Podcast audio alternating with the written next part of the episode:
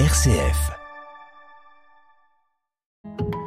10h, 11h, prenez-en de la graine avec Melchior Gorman. Et oui, prenez-en de la graine, votre émission du vendredi consacrée au jardinage pour apprendre à bien s'occuper de son jardin, de son potager, de ses plantes, bref, tout en prenant soin de la planète. Alors si vous ne connaissez pas cette émission, déjà, bienvenue et je vous donne le mode d'emploi, c'est très simple. Si vous avez une question ou besoin d'un conseil, vous appelez le 04 72 38 20 23, je répète, 04 72 38 20 23 ou alors vous envoyez un mail à l'adresse direct@rcf.fr.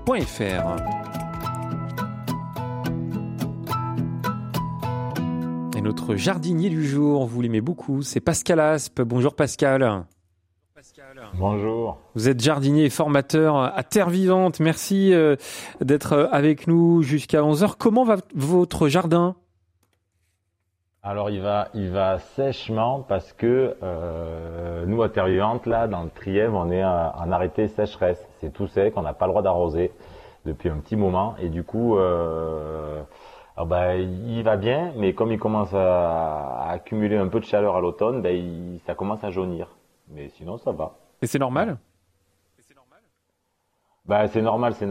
C'est pas normal en cette période d'avoir, on va dire, ces chaleurs-là et de pas pouvoir arroser ou de pas avoir de pluie, quoi. Donc en fait, il y a les cultures qui sont en fin de saison, les tomates, etc. Ça va bien parce qu'elles sont bien enracinées, mais tout ce qu'on avait prévu pour les petites productions d'automne, la petite roquette, les petits radis d'hiver, les petites radis de fin de saison, les épinards, pour eux c'est un petit peu plus dur parce que ils étaient pas super bien enracinés et là ça commence à faire un peu beaucoup. Bon, on a un sacré programme ce matin, Pascal. Je vais évoquer le thème dans un instant. On évoquera aussi une conférence que vous allez donner demain. Ce sera à Lyon. Et puis, on aura des cadeaux également à faire gagner à nos auditeurs. Alors, ce thème, aujourd'hui, vous ne l'avez pas choisi par hasard. Il s'agit de la plantation des bulbes d'automne. Oui, parce que du coup, les bulbes d'automne, ça va être quoi ? En fait, les bulbes d'automne, c'est ceux qu'on plante à l'automne et qui fleurissent au printemps. Donc, ça va être toutes les tulipes, toutes les jonquilles, les narcisses, etc. Et en fait, c'est le moment de les planter parce que en les plantant maintenant, ils vont se développer tout tranquillement, un peu automne, hiver et finir le printemps. Et ça permet d'avoir des floraisons assez précoces au printemps. Et pour les avoir au printemps, il faut vraiment le faire maintenant. Là, on va dire aller septembre, octobre, avant que les grands froids arrivent. Et du coup, à la fois, c'est simple à faire, en plus, c'est simple à faire et on peut le faire et dans la terre de jardin ou dans un pot sur le balcon ou sur une terrasse. Il n'y a pas forcément besoin d'avoir un jardin pour le faire. Et en plus, l'avantage, c'est que ça permet d'avoir des floraisons assez tôt avec une culture très simple. On la met en terre maintenant, on la laisse passer l'hiver et au printemps, elle ressort. Voilà, donc c'est le bon moment, même si, on va dire, la fin d'été... On est en automne, là, d'ailleurs. Attendez, on est le 21... On est le 6 octobre. 23 septembre. L'automne. Ah oui, d'accord. Donc, c'est vraiment le bon moment. Ouais, c'est vraiment le bon moment. Et c'est vrai que là, il fait sec. Donc, le risque, c'est de planter des bulbes dans un sol sec et que du coup, ils se développent pas trop. Donc, peut-être que si la sécheresse, elle continue trop longtemps, ça paraîtra un petit peu bizarre, mais il faudra peut-être les arroser un peu. Alors que d'habitude, on fait rien. On plante et on laisse passer les pluies d'automne. Mais voilà. Donc, même s'il fait sec, même s'il fait chaud, on aurait tendance à se dire, faut pas le faire. Oh, allez, on est bientôt mi-octobre. Moi, je dis, allez, même s'il fait chaud, il fait sec, faut le faire. Allez, une première question. On va accueillir Sylvie qui se trouve en Indre-et-Loire. Bonjour Sylvie. Oui, bonjour Melchior et bonjour à votre invité. J'ai éteint la radio, j'en ai pour une seconde. Voilà. Voilà, c'est la petite règle. Quand vous venez à l'antenne dans l'émission, vous coupez votre radio comme ça, on vous entend bien. Allez-y Sylvie. Oui. Donc, je vous appelle parce que je voudrais savoir comment me débarrasser de roses trémières. Parce que j'en ai planté et même en faisant attention, elles ont essaimé partout.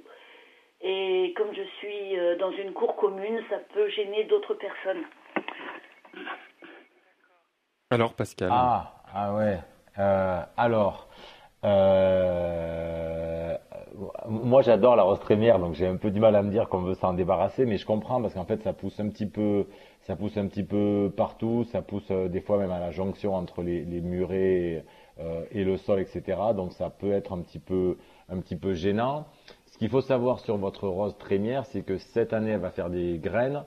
Ces graines vont se ressemer et l'année prochaine, c'est une bisannuelle, donc elle met 2 ans à fleurir. Donc ce qu'il faut que vous fassiez, C'est donc du coup là, elle va se ressemer, elle va regermer au printemps, et au printemps, vous aurez juste une petite rosette de feuilles, quelques feuilles, elle ne va pas faire des fleurs. Oui, et bien en fait, c'est qu'il faut faire la chasse à ces petites rosettes de feuilles avant qu'elles soient trop bien enracinées, dès le printemps prochain. C'est-à-dire que du coup, grosso modo, il ne faut pas faire la chasse que aux roses trémières qui sont en train de fleurir, parce que celles-là, elles ont 2 ans, elles sont bien enracinées. Il faut faire la chasse aux bébés roses trémières, donc il faut peut-être apprendre à les reconnaître grâce à Internet, hein, mais c'est assez facile à voir, ça fait des feuilles comme la rose trémière. Et j'ai envie de dire, dès le printemps, dès que vous les voyez germer, là, il faut vite les enlever, et comme ça, elles n'auront pas le temps de s'enraciner fortement. Oui, mais j'en ai déjà plein des rosettes. Eh bien, il faut les enlever. Oui, en fait, je ne sais pas quoi vous dire. En fait, c'est que la rose trémière, ça a une racine qui va assez profond, une espèce de pivot qui peut aller un peu profond. Et donc, du coup, si les rosettes, elles ont déjà 2 ans, parce qu'en fait, si les conditions climatiques le permettent, les roses trémières deviennent vivaces, c'est-à-dire qu'elles ressortent d'une année sur l'autre au même endroit, avec des systèmes racinaires assez forts et assez durs à enlever. Donc, l'idée, c'est vraiment d'intervenir avant que le système racinaire soit trop fort. Sinon, si vous intervenez, que vous coupez juste un petit bout de la racine tout en haut de la plante, et bien, du coup, elle va repartir depuis la racine et elle va continuer sa pousse. Et donc, du coup, il faut vraiment intervenir hyper régulièrement dès que les rosettes sont petites. Il faut intervenir en essayant d'arracher le plus possible de racines pour éviter que les futurs bébés deviennent des adultes. Et après, autre chose à faire, si vous en avez marre qu'elles se ressèment, c'est du coup, quand vos quelques roses trémières que vous voulez garder, peut-être dans votre cours parce que vous trouvez ça joli, si vous la gardez 1 ou 2, c'est que dès que la floraison est finie, ou même juste avant que la floraison soit finie, il faut venir couper les tiges florales. Comme ça, vous êtes sûr qu'elle n'aura pas eu le temps de finir la formation des graines et du coup qu'elle n'aura pas eu le temps de se ressemer. Si vous laissez la tige florale, la tige qui a fait les fleurs sécher jusqu'à la fin de l'automne, elle produit des graines et les graines se ressèment. Donc il faut peut-être aussi couper un petit peu plus tôt la tige pour pas que les graines se disséminent. Voilà, bon courage Sylvie en tout cas pour cette rose trémière et merci beaucoup pour cette question au 04 72 38 20 23. Vous en avez vous dans votre jardin, Pascal ? Alors, on en avait, parce que malheureusement, nous, on est au milieu de la forêt à Terre Vivante, on a plein de chevreuils, et les chevreuils, je ne sais pas pourquoi, ils adorent la rose trémière. Et du coup, ils mangent toutes les roses trémières, et à force qu'ils les mangent, non seulement ça les a affaiblis, mais en plus, un peu comme la dame, ou sinon, il faut qu'elle mette des chevreuils dans la cour, hein. Je vous garantis que ça marche hyper bien pour enlever les roses trémières. Les chevreuils ont mangé les fleurs, du coup on n'avait plus de graines et du coup les roses trémières ne se ressèment plus, donc maintenant on a très peu de roses trémières et moi ça me chagrine un peu parce que je trouve ça vraiment très joli. C'est très joli. Allez, bonjour Elisabeth. Bonjour, excusez-moi, j'ai une traquite là. Ah oui, on entend, mais c'est pas grave, on vous entend quand même. Alors ce que je voulais demander, j'ai des vers blancs dans la terre, mais il y en a plein, et cet été ils m'ont bouffé toutes mes salades. Et je ne veux pas empoisonner la terre. Qu'est-ce que vous pensez qu'on peut mettre pour les éliminer ? Ça doit être des vers de hanneton. Alors voilà. Alors en fait, il faut pas. Alors il y a 2 choses qu'on peut confondre. Et là, il faut peut-être que vous alliez ou dans un livre ou sur Internet, si vous pouvez le faire pour voir. Il y a le hanneton, il y a le vers de hanneton, qui très souvent est dans la terre, effectivement. Et sinon, il y a le ver de cétoine, donc la larve de cétoine, qui, elle, se trouve plus souvent dans les composts ou dans les terreaux. D'accord ? Donc, il ne faut pas confondre les deux, dans le sens où si c'est du cétoine, donc le cétoine, ça ne pose pas de problème. Lui, il se nourrit de compost, etc. Et son adulte, c'est, on va dire, un scarabée qui ne vous crée aucun dégât au jardin. Donc, si vous voulez l'enlever, il faut bien vérifier d'abord que c'est du hanneton, d'accord ?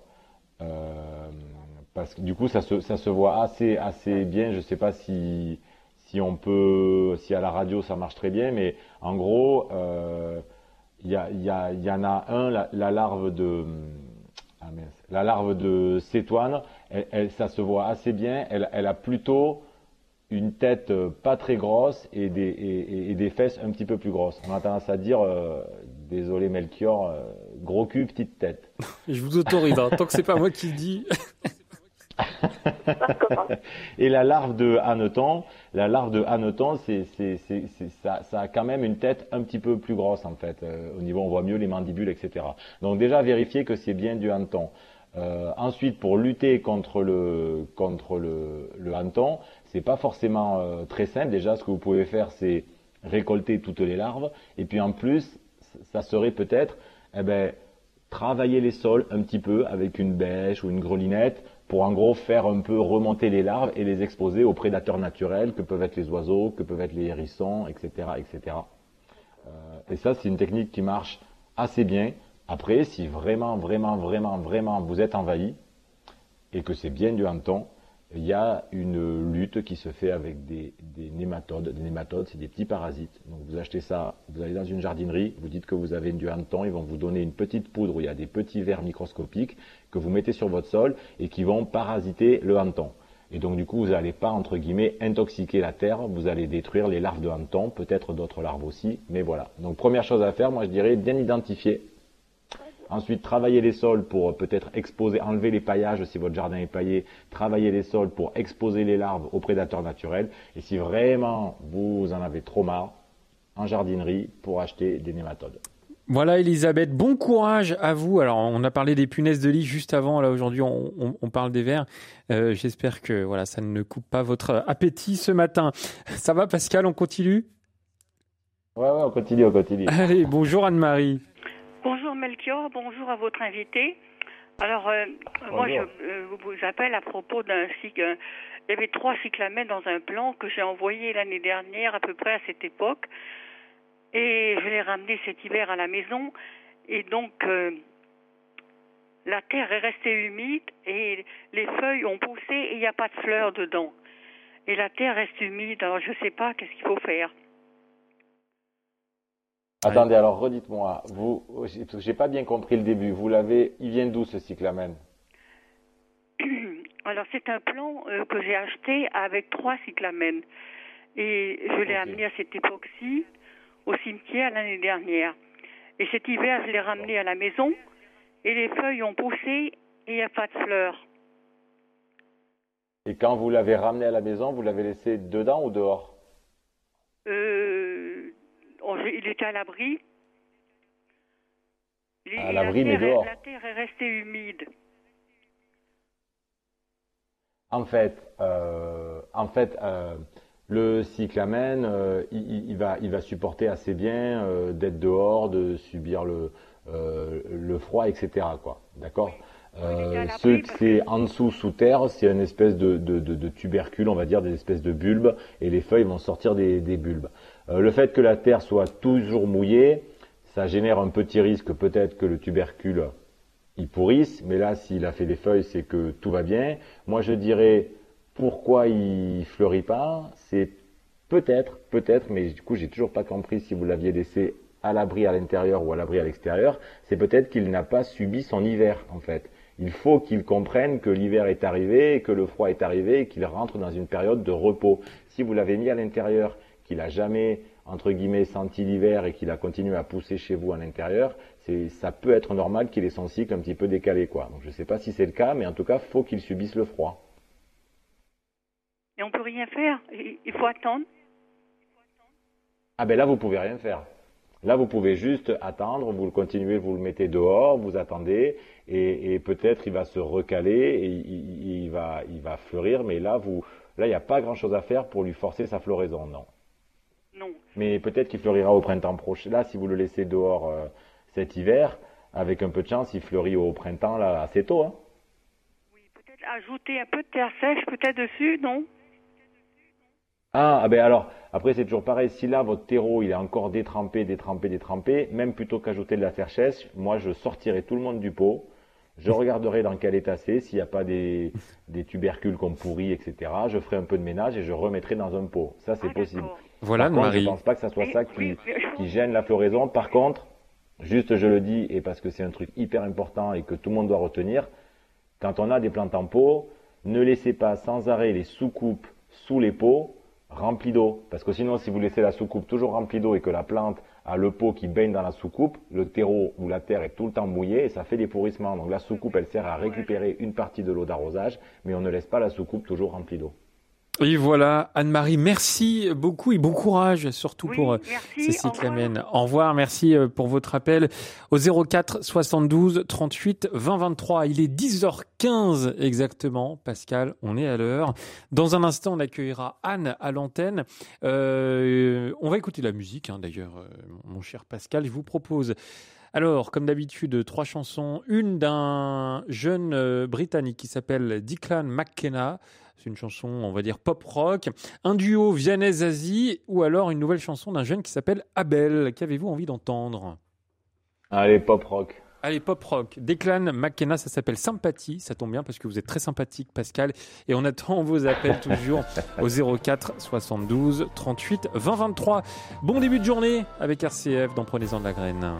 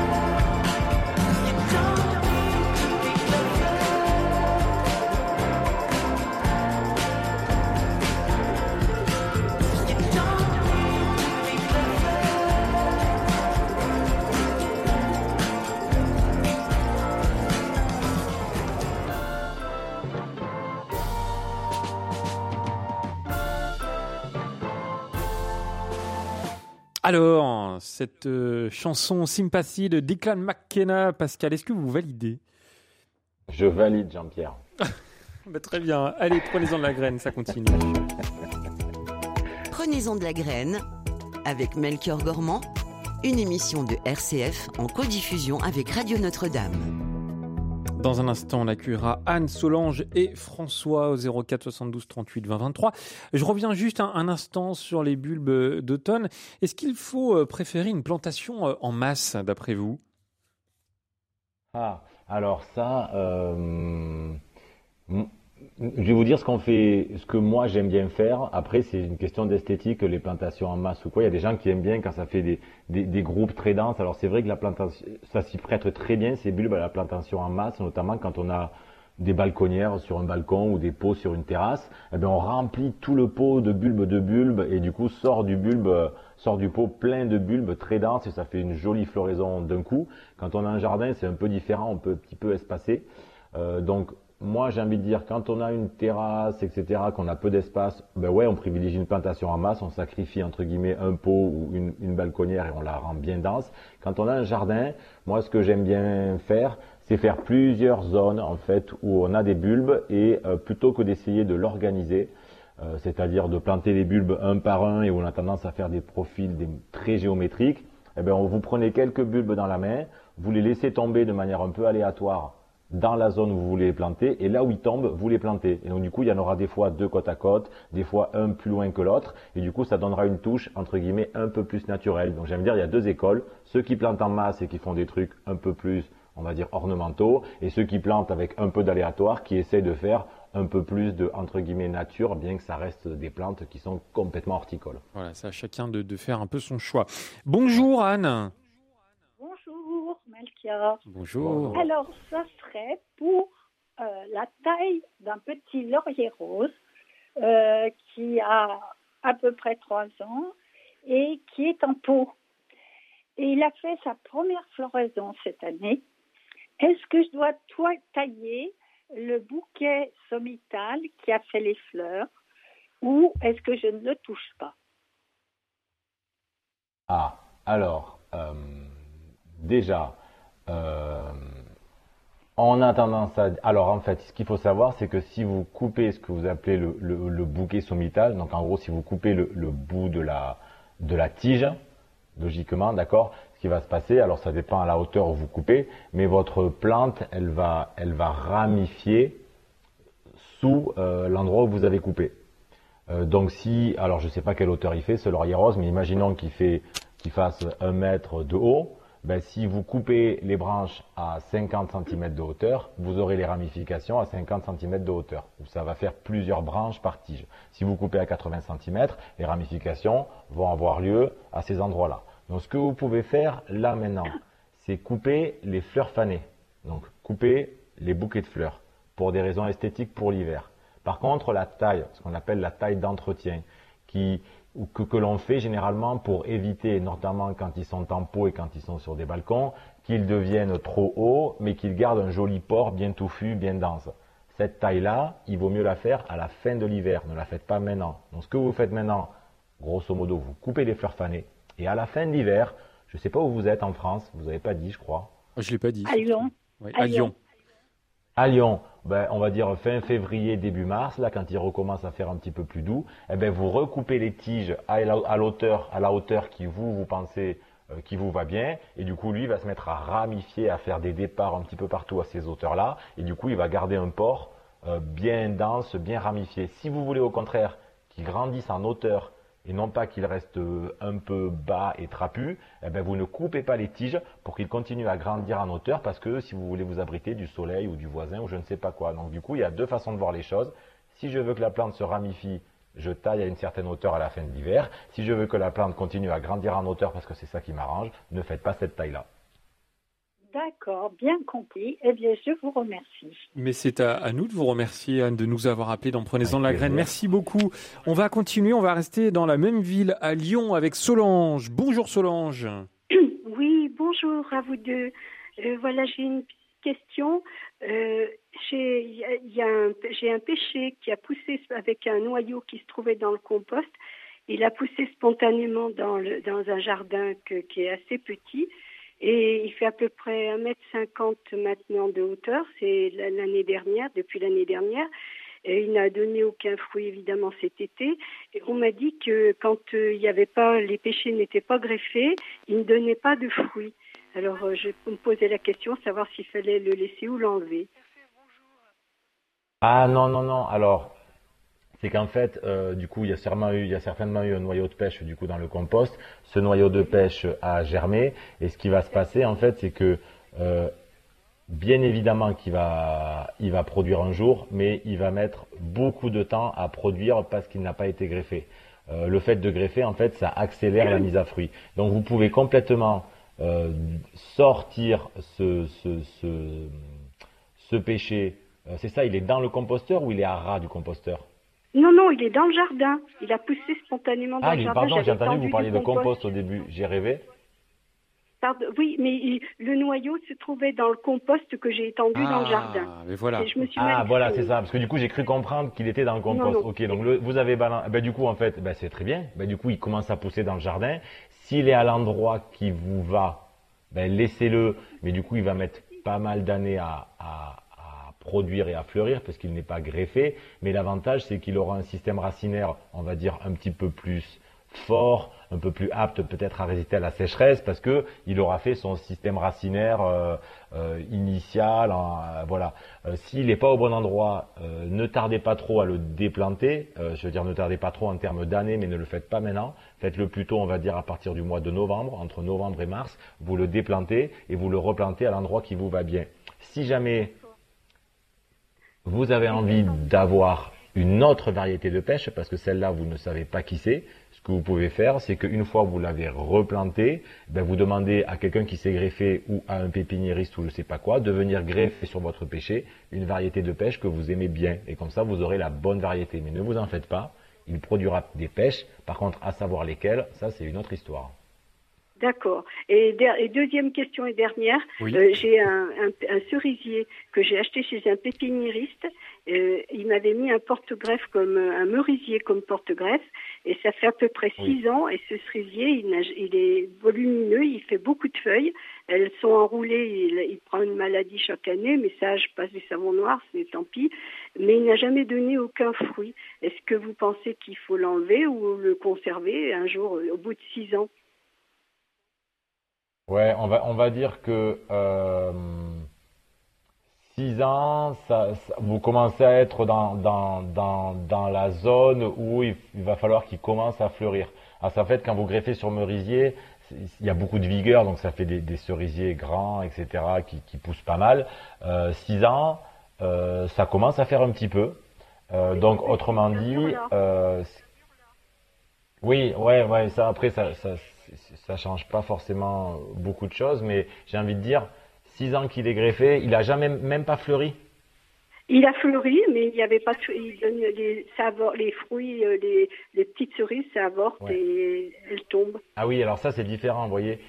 Il a fleuri, donc il a fleuri, ça veut dire qu'il peut rentrer en production. C'est-à-dire que si au bout de 6 ans il n'a pas fleuri, c'est bizarre.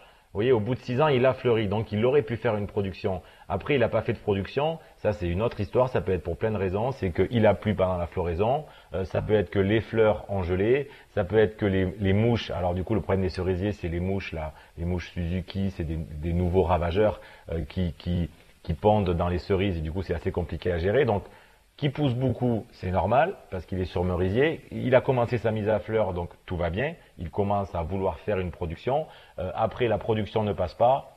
Ça, c'est une autre histoire. Ça peut être le climat, ça peut être un ravageur. Moi, j'ai envie de vous dire, attendez encore un peu. Si pendant 2-3 ans, ça marche toujours pas encore, c'est que c'est peut-être pas la bonne variété. Eh ben voilà, Solange, attendez un peu comme vous le conseille Pascal Aspe. Merci beaucoup de nous avoir appelés dans cette émission. Prenez-en de la graine. Dans un instant, on accueillera Françoise au 04 72 38 20 23. N'hésitez pas également à venir poser vos questions ou à demander vos conseils par mail à l'adresse direct@rcf.fr.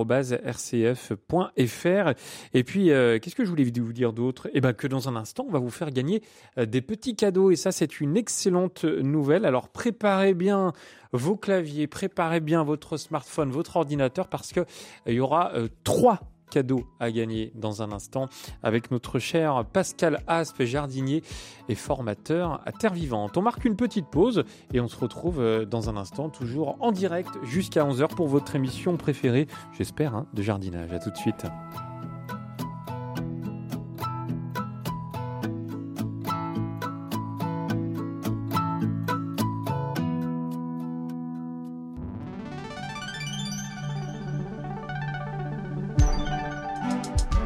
Le catalogue de la boutique RCF est disponible. Il vous présente une offre encore plus large d'idées cadeaux pour vivre ou éveiller votre foi. Il vous propose également toute la collection des coffrets Les Essentiels pour approfondir les sujets qui vous tiennent à cœur. Le catalogue de la boutique RCF est consultable et téléchargeable gratuitement sur boutique.rcf.fr. Eh bien moi, je vous dis... Priez pour ceux qui vous persécutent. Les 6 et 8 octobre, la série The Chosen débarque au cinéma pour une 3e saison encore plus spectaculaire. Réservez vite vos places sur thechosenocinema.fr. Jésus, si tu ne renonces pas aux paroles que tu viens de prononcer, nous n'aurons pas d'autre choix que de suivre la loi de Moïse. Je suis la loi de Moïse. Découvrez sur grand écran la saison 3 de The Chosen pour 2 séances uniques les 6 et 8 octobre prochains, partout en France.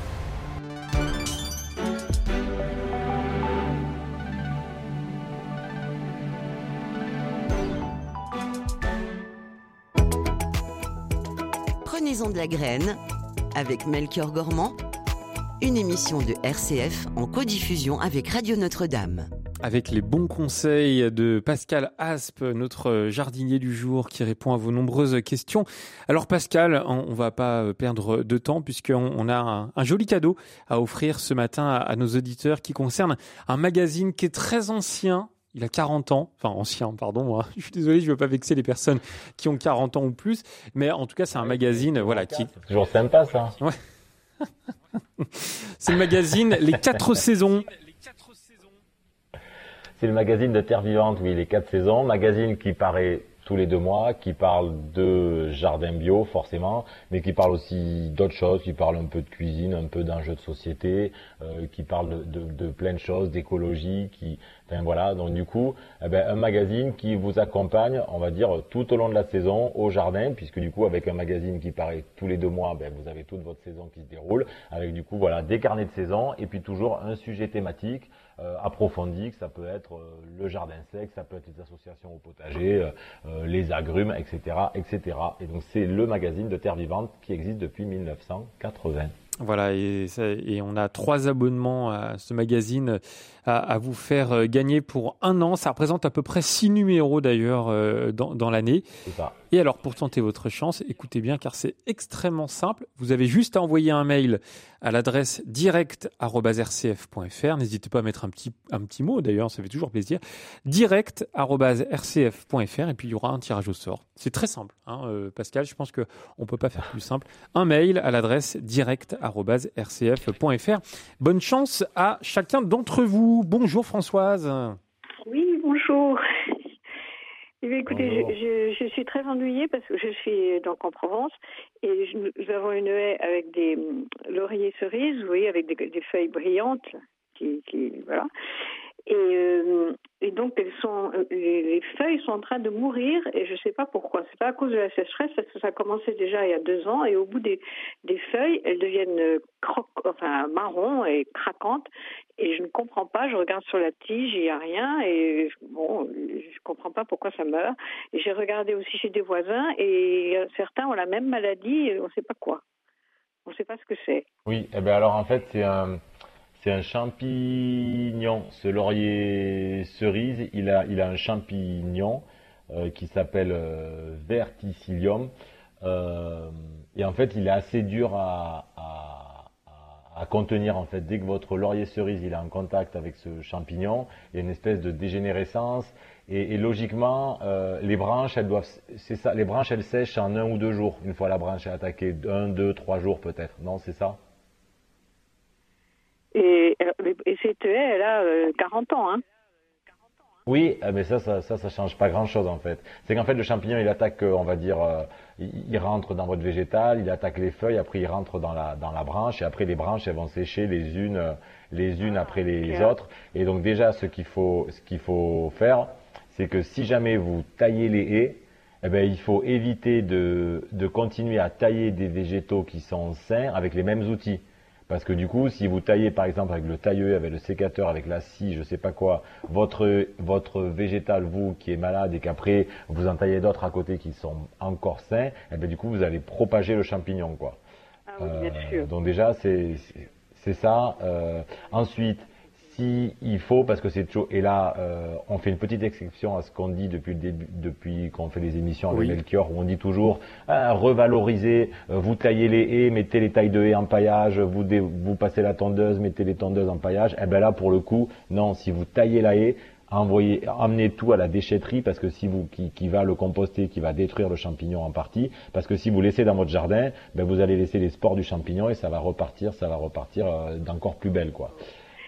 Donc assez difficile à contenir, mais déjà on coupe les branches malades, on élimine les branches malades, on les envoie ailleurs, et après on nettoie bien tous les outils avec de l'alcool et je sais pas quoi Par contre, j'ai remarqué sur un qui est tout seul un peu plus loin, eh bien, il y a des tout petits trous avec de la sève qui sort. La même espèce. Ah, sur le tronc ? Sur le tronc. Ouais, alors ça, je sais pas quoi vous dire que ce que c'est exactement. C'est peut-être un insecte piqueur qui a piqué le tronc et que la sève sort. Là, je suis pas vraiment capable de répondre sur ce truc-là, sur le laurier-cerise. Mais par contre, cette maladie que vous avez sur votre laurier-cerise, c'est assez embêtant dans le sens où ça risque d'éradiquer la haie. Après, je vais jouer l'avocat du diable pour vous probablement, mais moi ça va dans mon sens.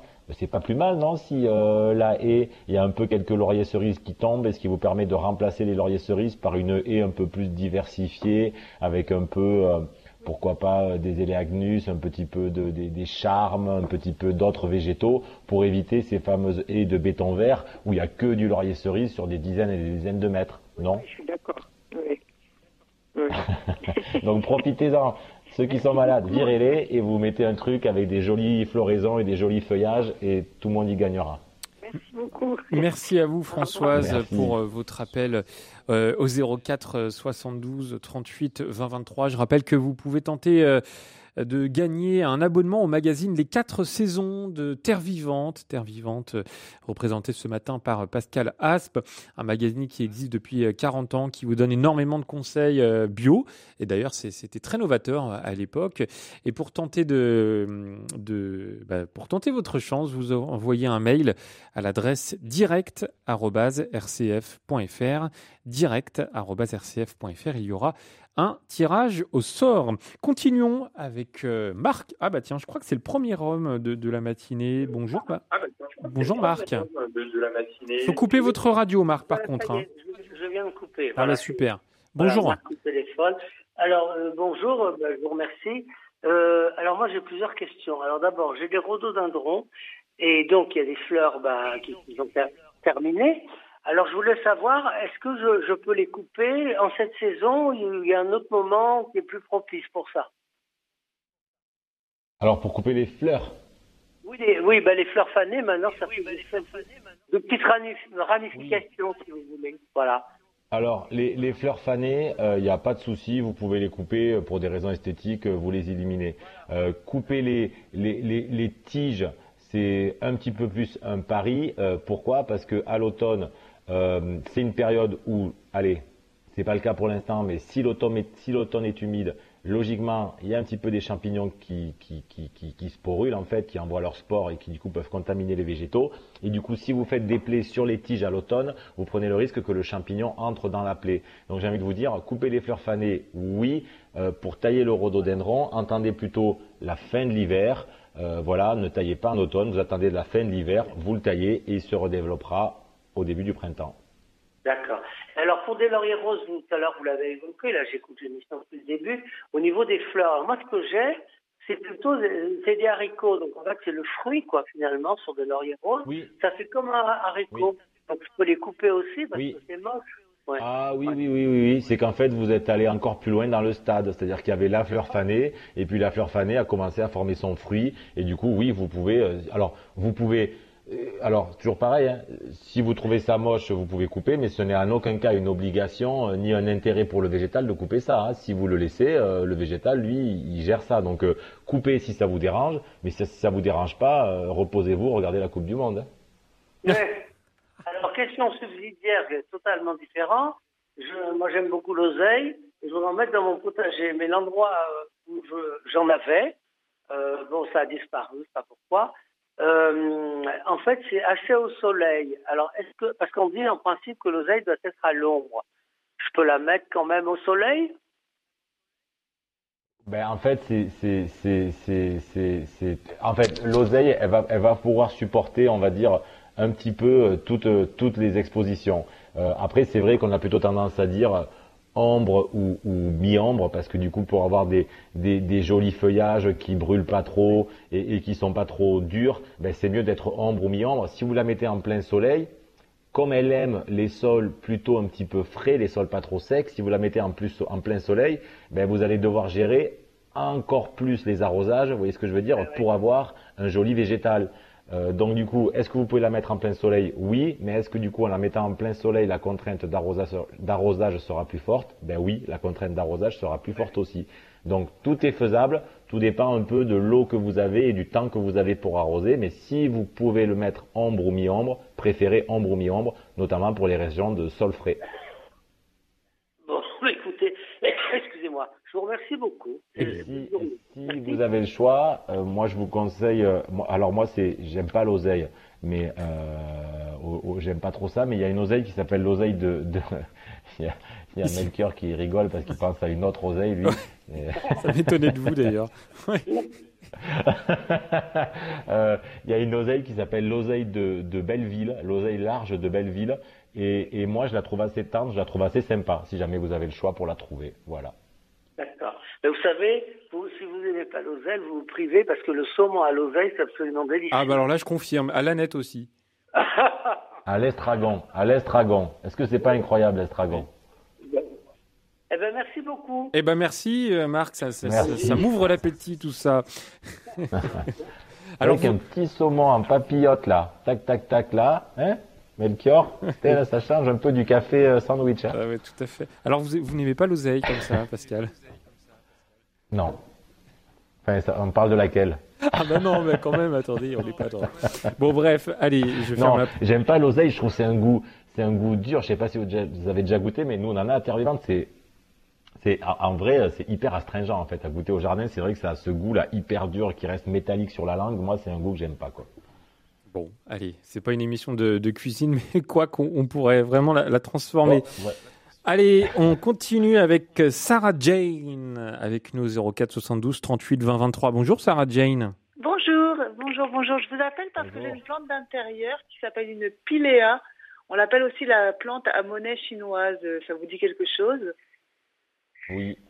Alors, en fait, cette piléa, je l'ai divisée parce qu'elle devenait vraiment très grosse. J'ai mis la moitié dans un pot en terre et l'autre moitié, sur le conseil d'une personne dans un magasin de déco, je l'ai mise dans un vase avec de l'eau qui affleure vraiment juste sous ses feuilles. Elle s'est bien plu comme ça pendant très longtemps. Ça fait bien 1 an qu'elle était comme ça. Et depuis quelques semaines, elle commence à jaunir et je me demande s'il fallait que je rajoute quelque chose dans l'eau. Ah, alors là, bonne question. Moi, j'aurais tendance à dire 2 choses. Alors, qu'elle trouve son bonheur dans l'eau, pourquoi pas, si elle était bien jusqu'à maintenant. Après, il faut réfléchir quand même à quelque chose, c'est que si vous mettez l'eau du robinet, en vrai, non, pour les végétaux, dans l'eau du robinet... Je mets pas l'eau du robinet, je mets de l'eau filtrée, et là, j'ai mis de l'eau de bouteille pour apporter un peu de nutriments, des minéraux. Je pensais que peut-être ça lui ferait du bien. Voilà.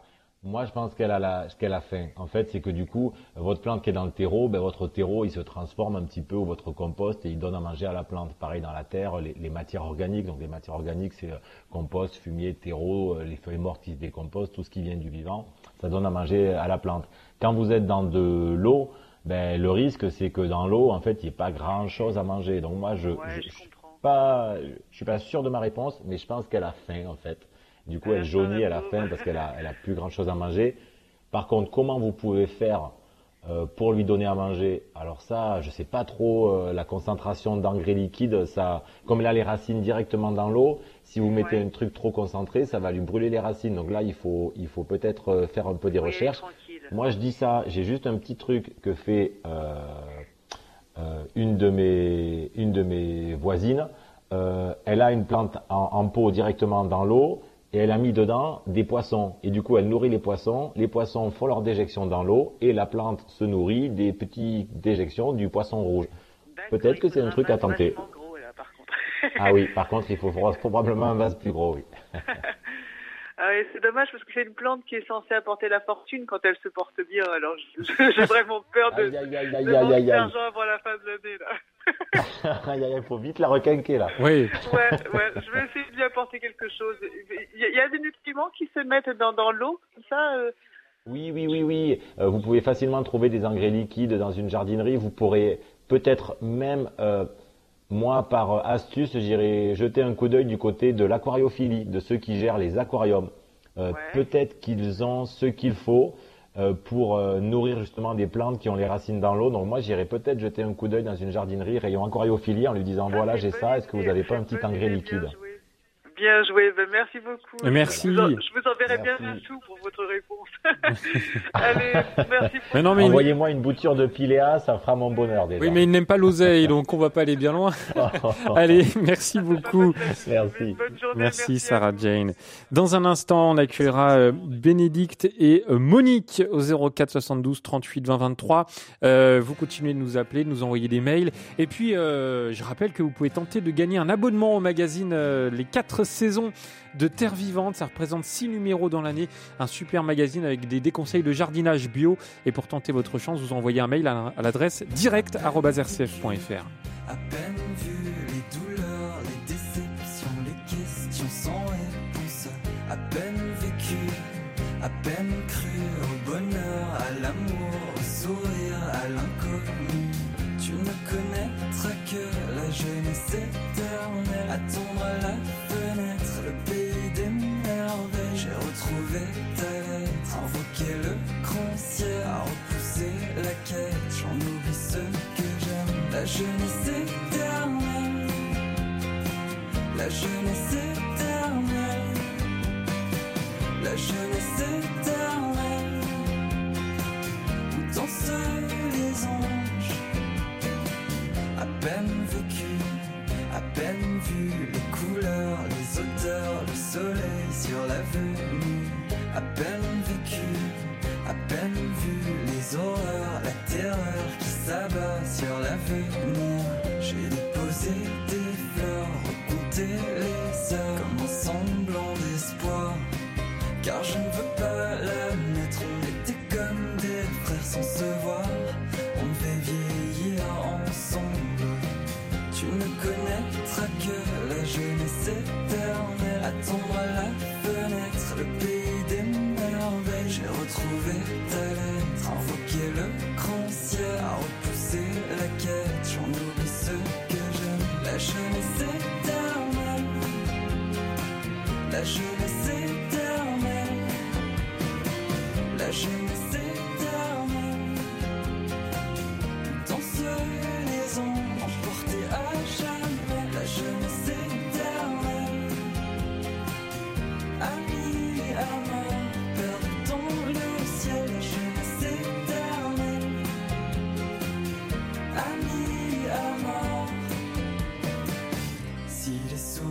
S'éloigne,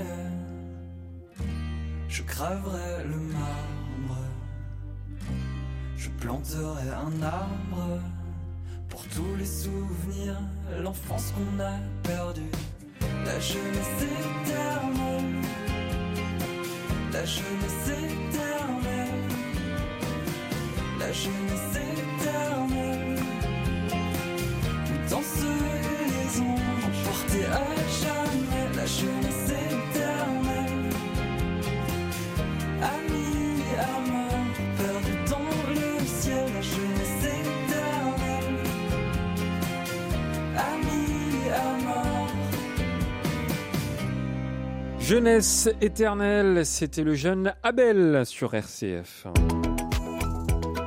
Prenez-en de la graine avec Melchior Gorman. Une émission de RCF en codiffusion avec Radio Notre-Dame. Bénédicte, vous vous trouvez à Lyon, bonjour. Oui. Bonjour Bénédicte, vous êtes à l'antenne. Ah oui, bonjour, merci de me prendre.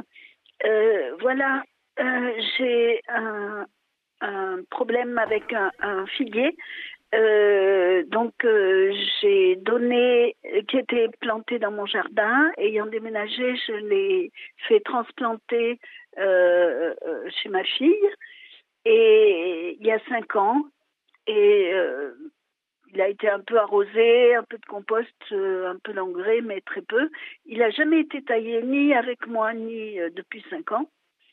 Et on dirait qu'il s'est fait peu à peu à sa nouvelle transplantation, mais les branches sont nues on dirait qu'il va chercher je sais pas quoi au zénith et il y a très peu de figues et les quelques petites figues, il doit y en avoir je sais pas 8 voilà, quelques petites filles violettes n'arrivent pas à maturité et sèchent. Est-ce qu'il faut le tailler pour le rabattre un peu et avoir un peu des branches plus basses? Il fait à peu près entre 1,50 m et 1,80 m. Et puis, en ce moment, il fait des bourgeons au bout des branches. Merci Bénédicte pour votre question ce matin en prenez-en de la graine. Alors, qu'en pense notre jardinier formateur à Terre Vivante, Pascal Aspe? Alors, comme ça, moi je dirais, en fait, quand il a été transplanté, c'est forcément un petit traumatisme. Donc, c'est vrai que suite à la transplantation, c'est important de bien l'arroser, bien le nourrir pour qu'il se réenracine bien.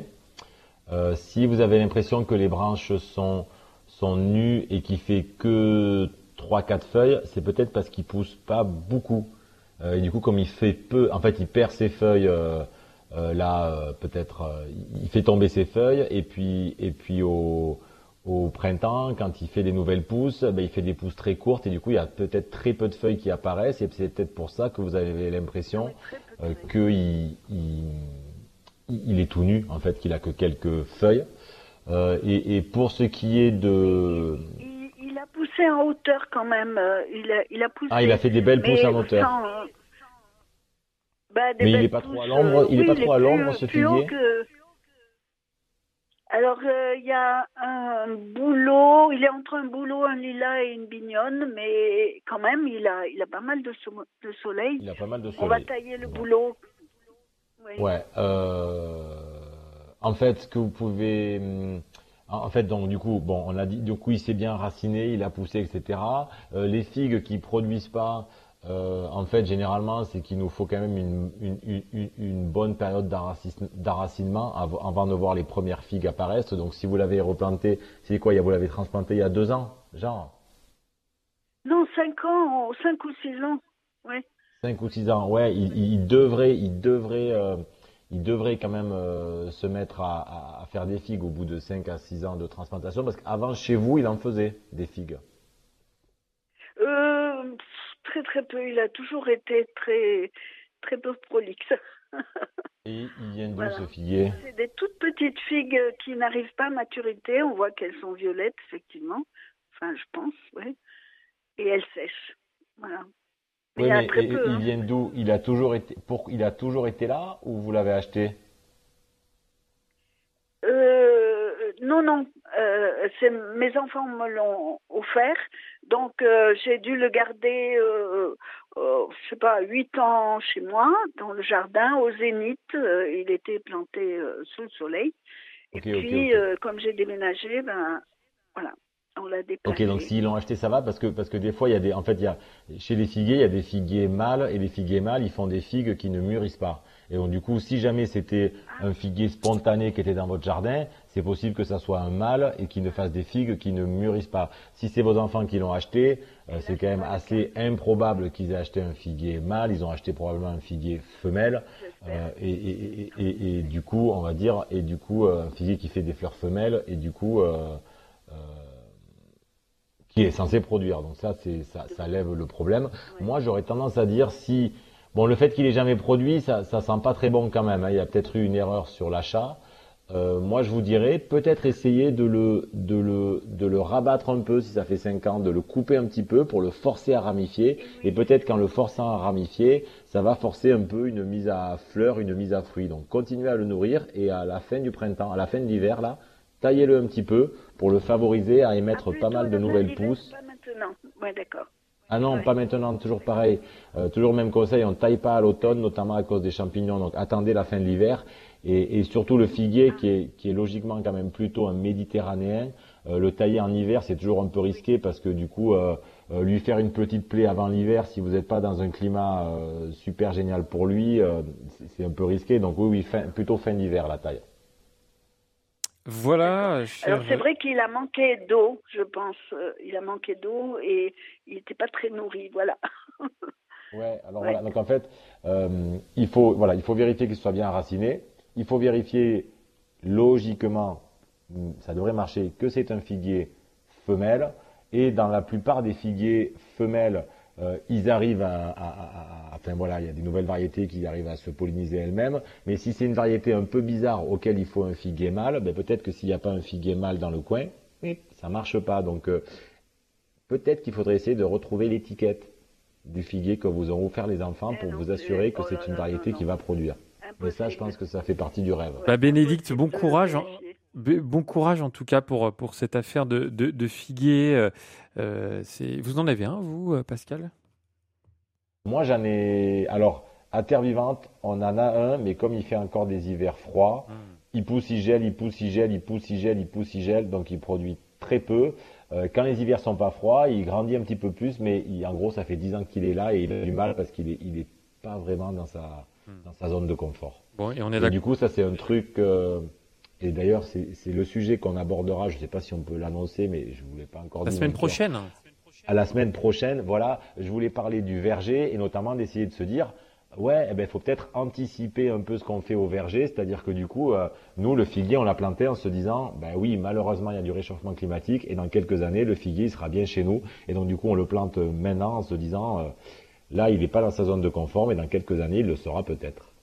Ah bah, donc écoutez, la semaine prochaine, on parlera verger et notamment le verger peut-être de demain.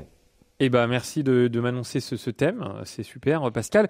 Et alors, quand même, vous avez une actualité puisque Terre Vivante participe au Greener Festival à Lyon. Voilà pour les Lyonnais qui nous écoutent, avec une thématique cette année, Dessinons un futur commun. Et dans ce cadre, mon cher Pascal, vous allez proposer une conférence demain, samedi 7 octobre, pour justement évoquer les questions de jardinage, plutôt en ville d'ailleurs. Oui. Demain, si ma mémoire est bonne, à 11h. Oui. C'est ça. Sur un peu l'idée jardiner en cours, balcon, terrasse. Donc en gros, est-ce qu'on peut faire un jardin, que ce soit du potager ou de l'ornement, peu importe, quand on n'a pas au final de jardin, ou du moins quand on n'a pas de terre qu'on peut jardiner, et c'est tout à fait possible d'en faire sur un balcon, sur une cour, sur une terrasse. Et c'est ce sujet-là qu'on va aborder avec tous les principes du jardinage écologique, le choix du substrat, l'accueil de la biodiversité, les bonnes pratiques, les choix des bons végétaux, les problèmes de la sécheresse, de l'ensoleillement, tout ça. Bon, voilà. Et donc demain, Pascal, on peut venir vous rencontrer à 11h. Alors, ça se trouve à Montchat, dans le quartier de Montchat. Et alors, j'ai perdu l'adresse, je suis confus. Attendez, je peux peut-être la retrouver. Je suis désolé, je suis sur Internet en même temps, c'est pas du tout professionnel. C'est au 51 rue Charles Richard. C'est au Château de Montchat, voilà, pour être exact. Potager au balcon, c'est possible. Et alors, Pascal, j'ai l'annonce, puisque vous avez annoncé le thème, je serai là demain. Avec vous. Là. Pas pour animer, moi je serais dans le public pour vous écouter. Voilà mon. Venez nombreux, il y aura une séance de dédicace, je crois, de Melchior à l'issue de la conférence. Voilà, Château de Montchat, demain à Lyon, à 11h, une conférence de Pascal Aspe. Merci mon cher Pascal d'avoir été avec nous dans cette émission. Avec plaisir. Et on se retrouve de toute façon vendredi prochain dans Prenez-en de la graine. Je rappelle une dernière fois que vous pouvez tenter de remporter un abonnement au magazine Les 4 saisons de Terre Vivante. Ça représente 6 numéros dans l'année. Et pour tenter votre chance, vous envoyez un mail, c'est très simple, avec un petit mot si vous avez envie, à l'adresse direct@rcf.fr. direct@rcf.fr. Merci à tous, bonne chance. Merci à Christophe et Catherine à la réalisation. Et je vous souhaite avec un peu d'avance un excellent week-end, bon repos et surtout jardinez bien.